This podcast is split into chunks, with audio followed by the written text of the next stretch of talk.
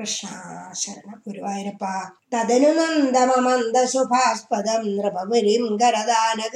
गदं समवलोक्य जगादभवत्पिता भवत्पिता ससहायजनोद्यमः ऐसहे तव बालकिन्म सुहेदेज्य निजात्मजन्मवद् इति भवत्पितृतं व्रजनायके समधिरोप्य शशंसदमादराल् इह सन्ध्यनिमित्तशतानि ते कटकसिन्निदो लघुगम्यताम् इति जगत्वजसा व्रजनायको भवदपायभियादृतमायेयो अवसरे खलु तत्र जगाचन व्रजपदे मधुराकृतिरङ्गना तरलषट्पदलालितकुन्दला कपटबोधगदे निकटं गदा सपदि सा हृदबालकचेतना निशिजरन्वेया किल पूतना मृगवधुष्यगेयमिवीक्षणं विमृशदेषु भवन्तमुपाददे ललितभावविलासहृदात्मभिर्युगतिभिः प्रतिरोद्धुमपारिता।